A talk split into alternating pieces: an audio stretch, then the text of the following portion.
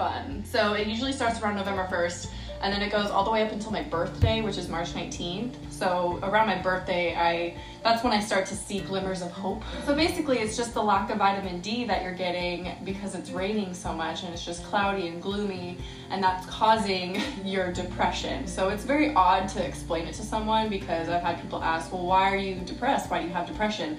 There's not always a reason for it, um, although I do believe there are some reasons for mine as well and why it takes place in the wintertime, which I'll get into a little bit, just a little bit. But um, it's really weird to just say, oh, it's raining, and that's why I'm really sad and I can't get out of bed today. On this episode of Gum Something to Chew On, we're going to have a conversation about seasonal depression from the very knowledgeable Mary Rusa. So come join us as we talk about seasonal depression treatment options, and what people go through that suffer from this.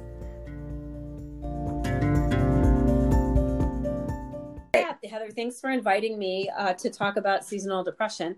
Um, my name is Mary Bauer Rusa, uh, and I'm a clinical psychologist. I actually have worked in practice with patients with all types of um, mental health challenges. Currently, now I'm working as a professor at Grand Valley State University.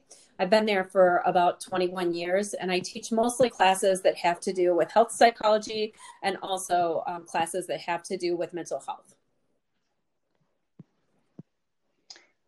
Great, perfect. So I, I just am so excited to kind of get into this a little bit with you. And the, you were the first person I thought of. We did an understanding depression and suicide um, program at the church from Church and Society in 2019, and you facilitated yes. that yeah, a little that bit. Is that correct? I, um, that was, I think, a great opportunity to talk about some mental health issues. Um, you know, in the in the church, and we had people from the community that came from outside to that as well. I remember. Yes, it, was, it was so helpful, and I, now that I feel like mental health is getting such an awareness, and so many more people are getting are being more open about it. Um, I just thought that that would be great right now I mean, of course, we live in Michigan, so I thought let's talk about seasonal depression. So, do you want to go in a little bit about what right. seasonal depression well, is? Um, in in Michigan, this is something that we see at, at much higher rates than um, you would see it in places like Florida. So, it really is a type of depression where the person has symptoms that may be similar to other depression that people experience. So, that would be um, characteristics like feeling sad, uh, being tearful, uh, lack of energy, um, maybe problems with concentration or problems with memory. People often have feelings of worthlessness, or they end up um, focusing on things that they've done wrong that they regret, feeling guilty about things. And um, and those types of symptoms, problems with sleep are also common. And those types of symptoms characterize depression in general. But when we're talking about seasonal depression, um, the pattern that we see is that people tend to have these symptoms um, particularly during the winter months. And so the cycle is that they may have onset of symptoms typically around october um, the symptoms kind of worsen and typically they're at their worst like in january and february where we live anyway. And then tend to improve as we start moving you know to the end of winter and into the spring. And it's a relatively predictable pattern for people who are prone to this. So often each summer they feel substantially better but the next winter they experience the pattern over again. Um, and the one thing I would mention is um, with the seasonal pattern of depression compared to typical depression. Um, with typical depression, people often have loss of appetite and weight loss, um, as well as problems sleeping. Um, but with the seasonal pattern of depression, you're more likely to see a person have um, kind of an increased appetite, weight gain, and then typically sleeping too much. So the person is sleeping much more than they would normally be sleeping. So those um, patterns uh, are a little bit different when you look at regular depression versus seasonal, but the other characteristics tend to be very similar. Yeah, they are really similar. Um, what do you say? Like, I, I kind of even feel this. So I, I don't feel it really up until I January. You have the holidays, you have Thanksgiving, you have Christmas. It's such a happy time of year, and you have a lot of get-togethers. And I, I love the snow at Christmas time and all that passes. And then you have Christmas and then you have New Year. And then after New Year, I'm just like, well, what's not, what's left now? I mean, it, it's, it's, it is, it's sad. I mean, the the lack of sun, everything, and you don't. I just feel like you don't have anything to really look forward to. Yeah, is that, that is really like typical. what you see. So people, like I said, people often will begin. People who are prone to this pattern may begin to feel it in October, but often there is you know more energy around the holidays and kind of things that you have to do or things that you're excited about. And as you said gathering with friends gathering with families kind of a lot to look forward to. And in january it's a combination of um, you're actually in January and February um, hitting like December and January are going to be kind of the least sunlight exposure. And so, you know, it's a little bit lagged to have an impact on you. And so, January to February is when people are usually feeling their worst. And they're feeling their worst already, probably because some of some of the biological processes. But then when you add just sort of the psychological letdown of, you know, that the holidays are over, there's still a long winter ahead. Um, as you mentioned, not a lot of sunlight exposure. Um, a lot of people end up being inside because it's so cold and icy and stuff outside. Um, it's definitely the case that all that kind of works together to contribute to people kind of struggling in January and February.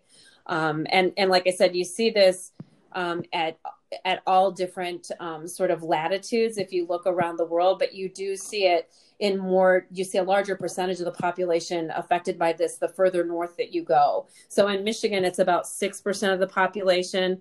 Um, in some other areas that are further north of us the rate actually goes up and then if you go down to florida it's like 1% of the population. So it is associated with sunlight exposure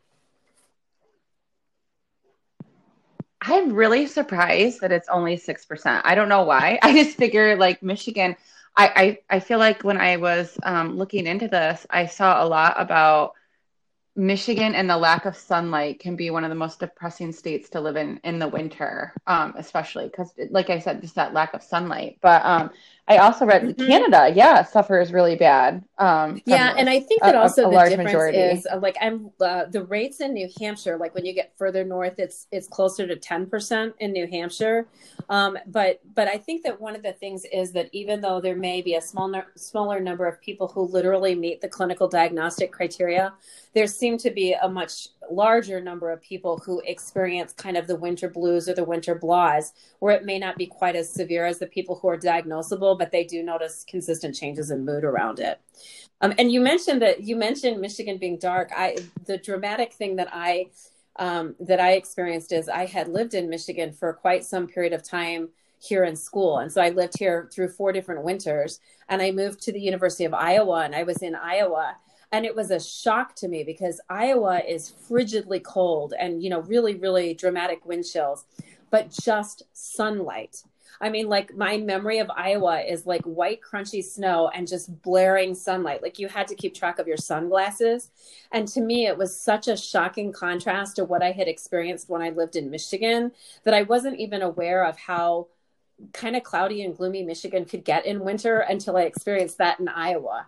So yeah, Michigan definitely has a reputation. You know, it's not only that we're north, it's that we tend to have um, quite a heavy cloud cover over the winter, and so our days of sunlight in the winter are um, pretty small in comparison to even some other places that are in the northern latitudes. Right, right. What what do you have to say about? I I read a lot about women usually are affected by this. Yeah, it's men. a common pattern. So one of the consistent patterns that we see is that in general, women are more likely to experience all types of depression than men are. Um, and the pattern is that they tend to be about you know consistently twice as likely to experience depression as men are. Um, with traditional depression there are kind of many theories about why this is, um, but some of the theories focus on things like um, some characteristics of childhood upbringing, some exposure to stress, stress and traumas that are more common for women than for men, and also kind of um, patterns of thinking that women have that are more characteristic of women and men. Like, for example, women have an inclination to beat themselves up more about things, a pattern that we call rumination than men do. So when women make a mistake, they often can't let it go and they keep kind of, you know, beating themselves up and saying, I should have done this, I should have done this, I shouldn't have done that. Um, and men seem to have an easier time letting themselves off the hook and those kind of patterns that you find that are gender differences also are associated with risk for depression. And so what seems to be happening with seasonal um, what we seasonal depression or what we call seasonal affective disorder um, is that some of those same factors that place people at risk for depression in general probably contribute. But it, there also are some biological mechanisms again with seasonal affective disorder. And so the, the two may um, operate in tandem so, it, you know, consistent with other types of depression, it's twice as high in women as men. Right, right. So let's talk a little bit about um, what what are some great um, treatment options for people who are are feeling this? What is something that you really think that people could could start yeah, helping you know, them feel better right now because because of the situation that's making it harder for people to get out and socialize. But um, you know, typically there there are a couple different things that we look at. One of them is um, trying to maintain a consistent uh, pa- pattern, you know, sort of consistent routine. Um, because one of the things that often happens as people yeah. kind of lose their energy and begin to get these blahs and begin to feel begin to feel worse, and as I mentioned, this is related to more limited hours of sunlight exposure in the winter. Um, one of the things that happens is as people begin to slide into depression, that other things begin to fall apart. They stop eating, you know, they stop eating good meals, they stop taking care of their health. Um, you know, they may be more inclined to socialize or to exercise, and that starts to slip. And so once those things start to go downhill, it easily becomes kind of a snowball effect of everything. And so one of the things we always recommend to people, and I talk to students about this a lot at the university, is, you know, um, even though it's harder to take care of yourself when you don't feel good, it's actually more important that you take care of yourself. And so, you know, eating consistent meals, eating healthy meals, um, trying to get exercise. Um, the research on exercise, you know, in Michigan, this can be challenging in the winter because it is dark so much of the time and because it's icy and slippery and that sort of thing. Um, but getting exercise actually is as effective in treating depression as antidepressant medications. Um, and so exercise really can be both preventative and it can be a treatment. The tricky thing with exercise is that once you already feel depressed, it's really hard to get enough energy because loss of energy is one of the key symptoms. It's hard to get enough energy to force yourself to exercise. So I always try to recommend to people who are more prone to seasonal patterns that you start yourself and begin an exercise program before you hit the months that tend to be really hard you know like october november if you you know you should be forcing yourself yep. to begin to do some yep. exercise and that could be even something as simple as a walk outside with your dog um, you know or um, you know walking is is great exercise you know up to something that's more dramatic if that's your style i mean if you're a person who's into um, things like cross country skiing or like we've been doing winter hiking or that sort of thing it just it helps you to feel less housebound less trapped um, you get that exercise which helps improve your mood and your energy level and it helps you um, it, it, it, helps lift your mood really.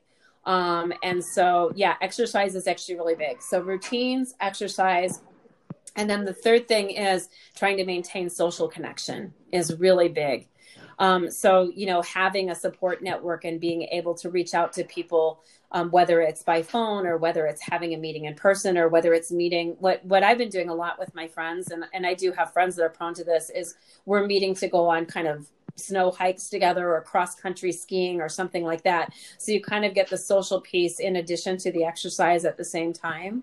Um, but but maintaining social connections is really important. Um, and then um, I would say also for some people who are prone to this, depending on whether you have the flexibility, um, getting a shot of sun sunshine um, in a in a latitude that's sunnier than us can really be really helpful psychologically. And so some people who know that they're prone to this kind of regularly arrange like a one week trip down to Florida, for example, um, where they can actually get that shot of sunshine. And they find that that really can not only be something to look forward to, you know, at a period of time when you don't have as much to look forward to, um, but that it can, actually can end up um, improving their mood significantly, you know, for a while after they come back. So that's definitely something that can be helpful as well. And then the final thing I want to talk about is light therapy. Are you familiar with that already, Heather? Yes, yes. I have read a little bit about this. I actually am really intrigued and want to purchase one for my desk because I have heard so many great things about this, especially if you just sit at a desk a lot of the day. It's great to just turn it on and have it like right on your face. This sounds so nice right now. Yeah, so actually, such a I've lack a of that. Of research on it, and um, and so I can give you like a little bit of information on how people typically do it. The first thing is. Um, you know when when i remember when i started to hear about this initially i was a little bit skeptical like does this really work um, but there actually is really good research that suggests that um, that therapeutic light can be really helpful for people who are prone to these kind of seasonal patterns of depression. So there's no doubt that there is good evidence for it. Um, of the people who have problems with depression, it seems like about 50% do respond well to the light exposure. Um, so I, I, will mention that um, some other treatments um, that we also use for other types of depression, um, there are medications. And so people who are prone to seasonal patterns of depression sometimes choose to take medication um, that can actually um, kind of prevent them from having as dramatic an effect in the winter um, and some people it prevents it entirely. And there are also um, there's cognitive behavioral therapy, which you can um, learn some skills with a therapist to kind of address some of the patterns of thinking that contribute. So I do want to make sure I mention those. But um, but one of the most interesting, I think, um, lines of research is this line that looks at therapeutic lights. And so um, in order to actually get the therapeutic effect, uh, you have to use a light that's similar to the types that they've used in the research studies where they show these benefits. And so typically what you're looking for, and there and there are lots of knockoffs online, so you do have to be a little bit careful that you actually buy that, that meets the, the specifications. Right. Um, so typically what you're looking for is, um, first of all, a full spectrum light um, so you want what you're really doing is trying to emulate sunlight exposure because there's some evidence that um, the problems that people have have to do with changes in hormone production because of the short days of sunlight in the winter. And it's just the case that some people are more sensitive to that than others. And the people that seem to be more sensitive are the people prone to these seasonal patterns of depression. Um, and so what you're doing is trying to emulate sunlight exposure. So you, the lights have to be full spectrum. Um, they typically have a UV UV filter on them, so like you're not going to sunburn yourself with these lights. And yeah, and um, right. it is important that it be actually uh, a reasonable size. So sometimes you'll see people, you know, market little tiny ones that are like the size of your cell phone or something like that. Um, I'm not going to say that might not be enjoyable, you know, um, but that's not going to be a big enough size to get a therapeutic effect. Simil- typically, you're talking about a minimal size that's about the size of like a laptop screen to have some therapeutic benefit. Um, and um, let's see, uh, it needs to have, uh, it needs to be 10,000 lux. Um, is the specification. And then you have to look and see most of the lights are actually designed to emit light at 10,000 lux if you're within 12 inches of the light. But you do have to look at the specifications because you have to, in order to get the therapeutic effect, you have to be the right distance from it. Um, so most of them that I've seen, you want to be 12, uh, 12 inches from it. Um, the you can do something like read in front of it, or some of the companies will sell stands. So, like if you're a person that does exercise on an exercise machine, you can actually um, you know, put it onto a stand so that it's within 12 inches of you while you're exercising and you can get your sunlight exposure and exercise at the same time. Or you can read a book and exercise at the same time. They have desktop versions. Um, the key thing that you can't do is fall asleep. Uh, because in order to get the therapeutic effect, your eyes have to be open and the sunlight has to be hitting your retina. Um, and so your your eyes have to be open for it. And then typically, um, people start with about 30 minutes of sunlight exposure early in the morning, um, ideally first thing when you get up, and and wait to see sort of what effect that has, and then you can kind of increase the amount of time that you spend, or you can switch it over to you know morning and evening or that sort of thing, and kind of play with it. Um, in the worst case scenario, sometimes people have side effects where they actually get too activated, like they feel kind of keyed up and on edge and have problems sleeping and that sort of thing. But um, you know, if that happens, you can just uh, dial back your exposure. So. Right. I was going to ask: Is there is there some type of cap for that? Like, do people typically? I mean, you said start with 30 minutes. Is there something recommended um, the 30 minutes in the morning is typically the kind of the starting dose And then if this is something you're seriously considering, it, it Yeah. is still helpful to talk to a professional a little bit about what they end up recommending. Um, but I've seen recommendations before to add like in segments of maybe 10 minutes in the morning. But the main thing is to to make sure that nothing is getting worse, right? Um, and as I mentioned, what you tend to see if things are getting worse are, Right. you know, headaches, um, people feeling eye strain, um, people feeling kind of keyed up or agitated, or possibly um, problems with insomnia are the things that you look for if you're getting too much light exposure. Right, right.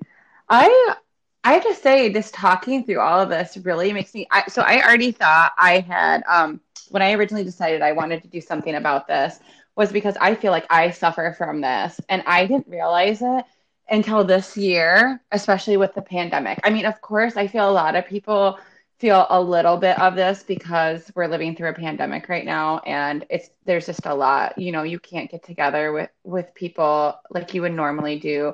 You may not have events or be going to things as usual. And the more I, I think about this i just feel like i i don't think that i have ever gone oh my goodness i feel this every winter. And, and like i said i feel like mine really comes probably more in January because, like I said, I, we're usually really busy in December. I don't even have time to think about anything in December.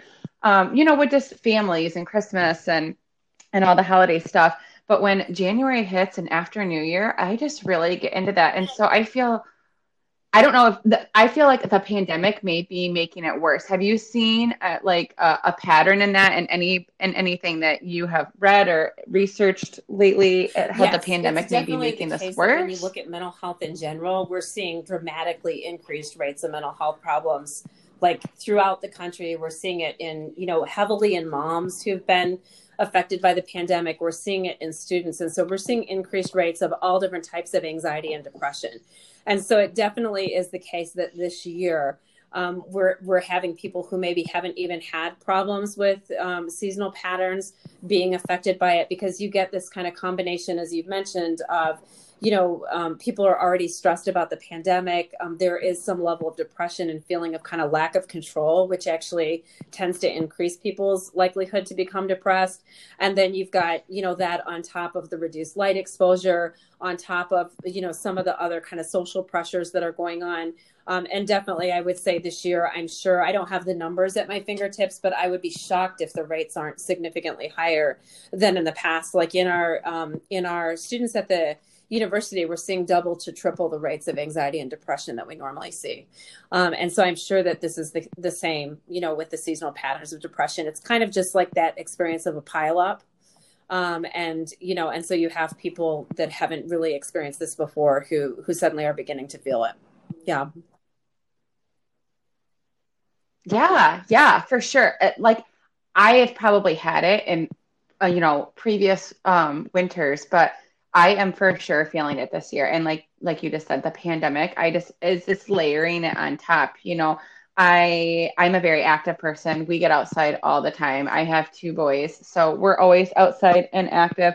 I exercise regularly. You know, I watch what I eat. So I do all these things and but I have just noticed like I have reduced energy and I, mm-hmm. I don't sleep at night, but I'm tired during. Uh, now, a little bit of that is just my my routine and my rhythm, and that's just how uh-huh. I am. I I like to nap during the day, so my doctor's like, "Hey, if if you take a nap during the day for 45 minutes and you wake up and you feel okay, that's just your rhythm, mm-hmm. girl. You go for it. If you can nap, you do it." so, I mm-hmm. mean, but and then there's times where like I just feel like I just want to sleep all day. You know, like it, there is just no sunlight, and so not being able to go outside or not being able to get together with friends all the time when you don't feel like you can go anywhere. I mean, I'm here at my house all the time. We never leave. It's just, you know, always in these four walls. I just, I can only imagine what some people are feeling, um, having to, and to especially through all with this people right now. It's to a be lot. isolated or alone you know if you you know it adds another layer if you've lost social connection Um, like you said, if you know when you have um, people who maybe are in a circumstance where they're not able to be as physically active or go outside because maybe they're worried about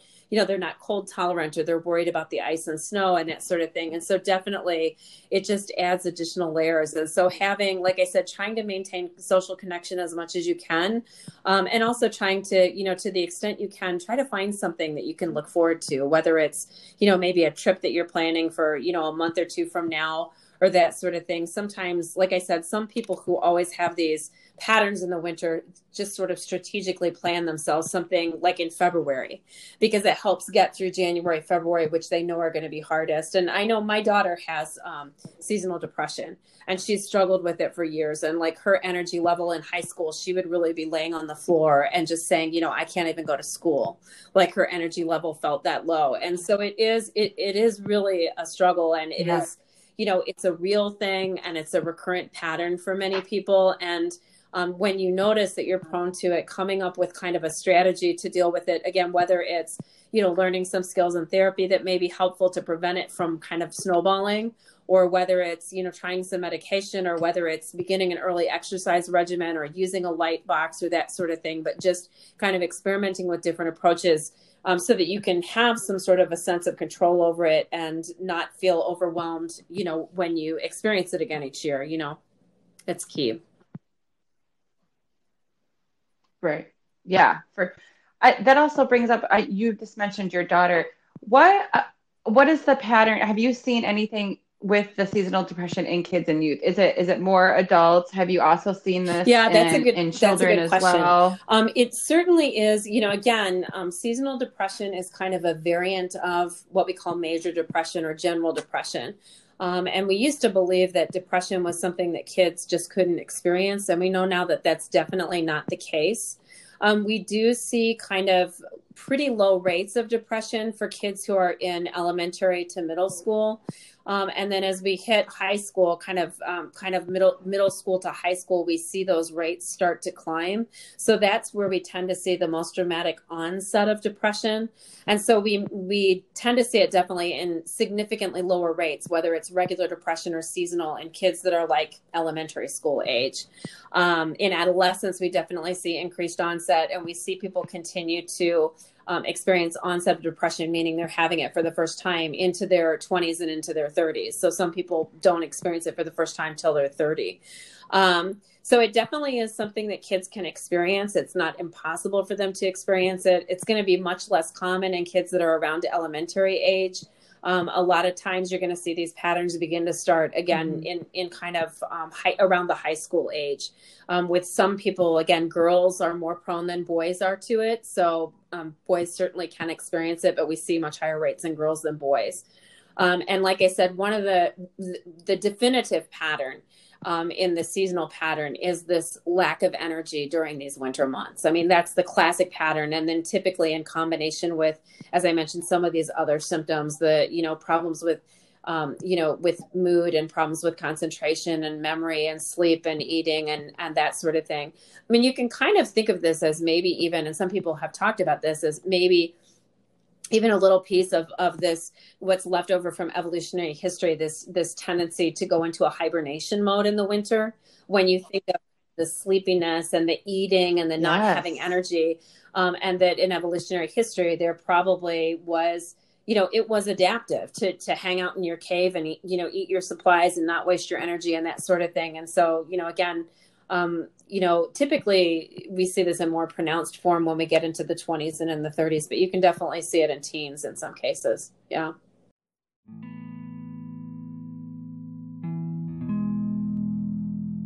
And the last thing that really helps me handle my depression in the winter is being proud of myself for the smallest accomplishments ever. Taking a shower, really small. Um, getting out of bed as far as like making it so I don't crawl back into it, but I always have like a blanket laid out on my bed so if I am watching TV I can like be under the blanket because then I'm less tempted to actually get in the bed if I'm like cold. Heating blanket helps too. Best investment of my life by the way was this heating blanket. So yeah, it could be something stupid just like doing a face mask or taking care of my skin like just washing my face or something. Um, putting on makeup is a huge accomplishment. That I feel real proud. I take a million selfies to make myself feel better whenever I have makeup on in the winter because I don't mm. normally put on makeup in general, but let alone in the winter, that's like the worst time. Making my own food instead of eating out is a big mm. one. Whenever I have the energy to like actually cook a meal or something, I feel really proud of myself. So it's just little things like that. You have to feel gratitude and like, you know, proud that you accomplished something even when you're struggling so much. Because I know how hard it is to get out of bed, let alone have the energy to do anything else but lay in bed and watch TV. Yeah, I I totally feel there are days where yeah. my body just doesn't want it just feels tired. You know, it's just like I can't do anything. Like I can barely, you know, go from the couch to the table and I you know, it's just there are days where my body just does not want to do anything. And yeah. I try to give myself grace with it too, you know. I um over the little things, you know, you're up and around. I am one my I have some girlfriends who make fun of me. I put makeup on every day. I have to. It's one of those things to like make me happy. You know, I got I got to put clothes on. I have to get dressed. I cannot stay in pajamas or sweat. Like I got to get fully dressed and do my hair and do my makeup. And that is just a part of me trying. I mean, I know I'm not going anywhere. Nobody's going to see me besides my children and my husband, but it's just, I, I try to do these things because, yeah, it just, I gotta, well, I gotta get myself motivated a little bit. Identifying things that you know make you feel good and kind of really giving yourself a little bit of self-care in terms of thinking about what's going to what's going to help me feel good or what i'm what am i going to enjoy and i think it is really important like you said um, you know the grace and the sort of um, you know there's a lot of literature on self-compassion and not being sort of harsh with yourself that this is a challenge you may have to deal with that some other people don't have to deal with um, but treating yourself with kindness um, trying to identify some of those things that do help you to feel good, whether it's, you know, maybe lighting a bunch of candles in your house if you don't like when it's dark at night. Um, you know, maybe you can change the feel by lighting some scented candles or listening to certain music, but trying to look for, um, you know, some some pieces that you would enjoy, and then setting, um, you know, setting small realistic goals. So my daughter actually was joking with me the other day and she said, you know, I just reward myself for everything I do. I get up and eat breakfast and I'm like, you go girl. Like you ate your breakfast. And then, you know, I put on my makeup. Like, look, at that and stuff. And she said, you know, I just feel like I have to reward myself for every little thing. And, you know, but but rewarding yourself then, you know, setting some small goals and rewarding yourself for that, whether it's, you know, maybe a 10 minute walk um, you know, when you don't really feel like it and just tell yourself, I'm just going to go out for 10 minutes. Um, but yeah, I think that that's, you know, it can keep you going and it can motivate yeah. you and it can, can help you get through kind of step by step. Yep. Yeah. I love that. I, I my husband um comes home on lunch partly because I think he wants to make sure that we're all still okay here because you know virtual school with the children is checking in on all of us. But um, every time he comes home now, I, he knows like I don't I, we don't have lunch together. It would sound nice, but he has lunch with the kids, which is great. It's something that we'll never get back. He won't be able to do that again. And I go for a walk. I got to get out. I, I mean, it's 20 minutes. So I go for my walk and I come back and then it's just like a nice reset a little bit. And on those days where it has been sunny in Michigan, it's just been glorious. Like there are days where I'm almost itching for him to get home. I was like, when is he going to get home? It's sunny outside. It's sunny outside. Like I just cannot wait to get yeah, outside and feel the I mean, sunshine like on my face. Example, something to look forward to, kind of taking care of yourself, and with the nice silver lining that he gets special time with the kids too. So yeah. Yes, exactly. So uh, another thing that I wanted to just see if you could touch a little bit on was if you notice this in your friends, what do you think that you could do to help somebody who you think may have seasonal depression? Like yeah, how, that's a really how would question. you go about that? Um, I think the first thing is not to dismiss it. Um, because it is, you know, for people who don't tend to be sensitive to these patterns, it's easy to imagine that this is um, maybe you know maybe something that is kind of trivial or some place where the person's just kind of complaining but it really isn't like that. This is really serious and even if you're not affected by it um, it is something that is very real you know with the person who's experiencing it. So not to trivialize it and to take it seriously and be you know sort of empathic about the challenges um, but I think that the other thing is, um, like I said, it's really important for people to maintain social connection, and that's good for everybody, whether you struggle with seasonal depression or not. Um, so maybe encouraging and reaching out to that person to to identify some things that you guys could do to get together. um, like I mentioned, some of my friends actually have this. And so we've got this winter hiking group, and we have a group of five of us and just kind of send out a message like, Does anybody want to go on a hike? Um, and, you know, some people um, are more likely to do it than other people, but we keep everybody in the loop. You know, we're communicating with everybody. And so just to stay in touch, whether it's sending just a text message, Hey, how are you doing? or arranging to actually do an outing or something like that. It gives the person something to look forward to. Um, you know, it gives the person some social connection. It lets the person know that you care about them. And so it really does like several things at the same time. Um, and also, if, if the person is really feeling like it's starting to crush them, I really would encourage them to try to seek some professional help. Um, it's definitely the case that mental health professionals are trained to deal with this. Um, again, some of the strategies that we use with other types of depression in terms of looking at patterns of thinking, um, looking at stresses in your life, um, looking at ways that you can um, take better care of yourself or set up uh, reward systems for yourself can all be extremely helpful, and professionals can help with that. Um, and so, for people who are feeling overwhelmed, sometimes it's difficult for them to have the energy to reach out to get the help.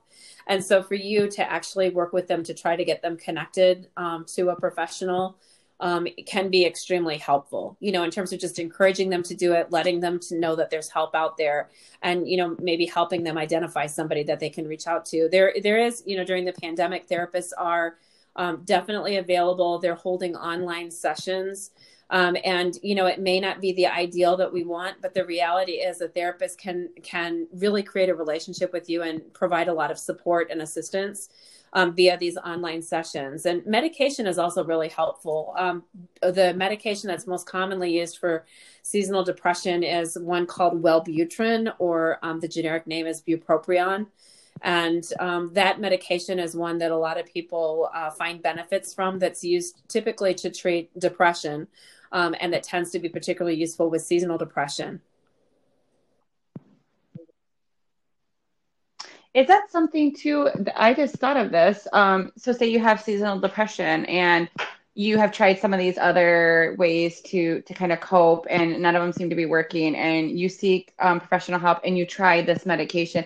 Is that something that you would typically say? I mean, I know every case is um, is different. That they would just take during those months, then, or is this something that they would want to stay yeah, on top really of and take all year round still. When you look at the patterns that people have, there is some variability person to person in terms of uh, the patterns because you have some people that have seasonal depression. I mean, on average, it lasts for about five months, but you have some people who it seems to continue to linger through the rest of the year just in milder form or in a slightly different form. Like it doesn't look exactly the same, but it's like even during the summertime, they still um, notice that they have some symptoms.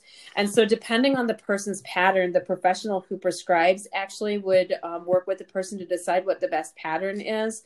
Um, but um, I'm I'm just looking here because I, I, had a study in front of me that I wanted to check. Um, and so they're they're saying here that um, that for most of the people they're actually continuing to take it throughout the year. So you're taking it you know before you hit those winter months. So ideally you would start it like maybe in september. And because a lot of people don't pull out of the depression until like april a lot of people will just continue to take it like through the year. That's definitely what my daughter does. Um, it does take with these medications it does tend to right. take usually about six weeks to be able to feel the therapeutic effect. And depending on how you respond to the medication, um, after six weeks, they may choose to increase the dose. So the challenge is that going on it and back off it sometimes ends up being time consuming enough and only leaves you a couple months in the summer that you aren't taking it that some people may choose to just take it year round and in fact the pattern for typical depression um, is that we don't really recommend that people go on and off the medication. We recommend that once a person begins to take the medication they usually continue to take it for two to three years because the data suggests that when you go off it that you're likely to have a relapse. That's traditional depression. Um, so we do have um, a tendency to recommend that people just take these medications on an ongoing basis for a period of time um, if they're if they're struggling. Right, that makes sense. Yeah. Well, I think that's really all. That was great, Mary. I really appreciate talking through some of that, and I just I really hope that this will will help some people who, especially um, through this pandemic and who are living in this area who kind of feel like this right now, who have feel like it's dark and gray and are having lack of energy and um, just kind of feeling this through through the, yeah, all of these like winter said, long winter months. Something that we struggle with here in Michigan, and um, it's definitely something where if this is something you've experienced, it's not in your head. Um, you know, it is a very real thing. You're not alone. There are other people who experience this as well. Um, and um, and it is something that that can make life hard in the winter months in Michigan. Some some people find that they start to dread winter because they expect that this is going to happen. And um, and like I said, having kind of a strategy, if you know it's a pattern, can be helpful. And you know, uh, it's just a final point that I want to make is. Um, you know, if you are a person who is prone to this and you're at a phase of your life where you have some flexibility, people who experience uh, seasonal depression in Michigan who move down to Florida typically, typically don't have it anymore. So, because it is associated with this light exposure. And so, um, you know, for people who, you know, maybe are retirement right. age who are thinking about where they want to locate, it's just, um, you know, worth mentioning again that that changes to more southern locations um, often can completely eliminate the pattern for people. That's great. Yeah. well, I miss the sun for sure. Um, I can't wait for I it know. to be spring and to start warming up here. So. Thank you for joining us on this episode of Gum Something to Chew On and our discussion with Mary Rusa about seasonal depression. If you have any questions, drop them below or you can head to our website, gumonline.org.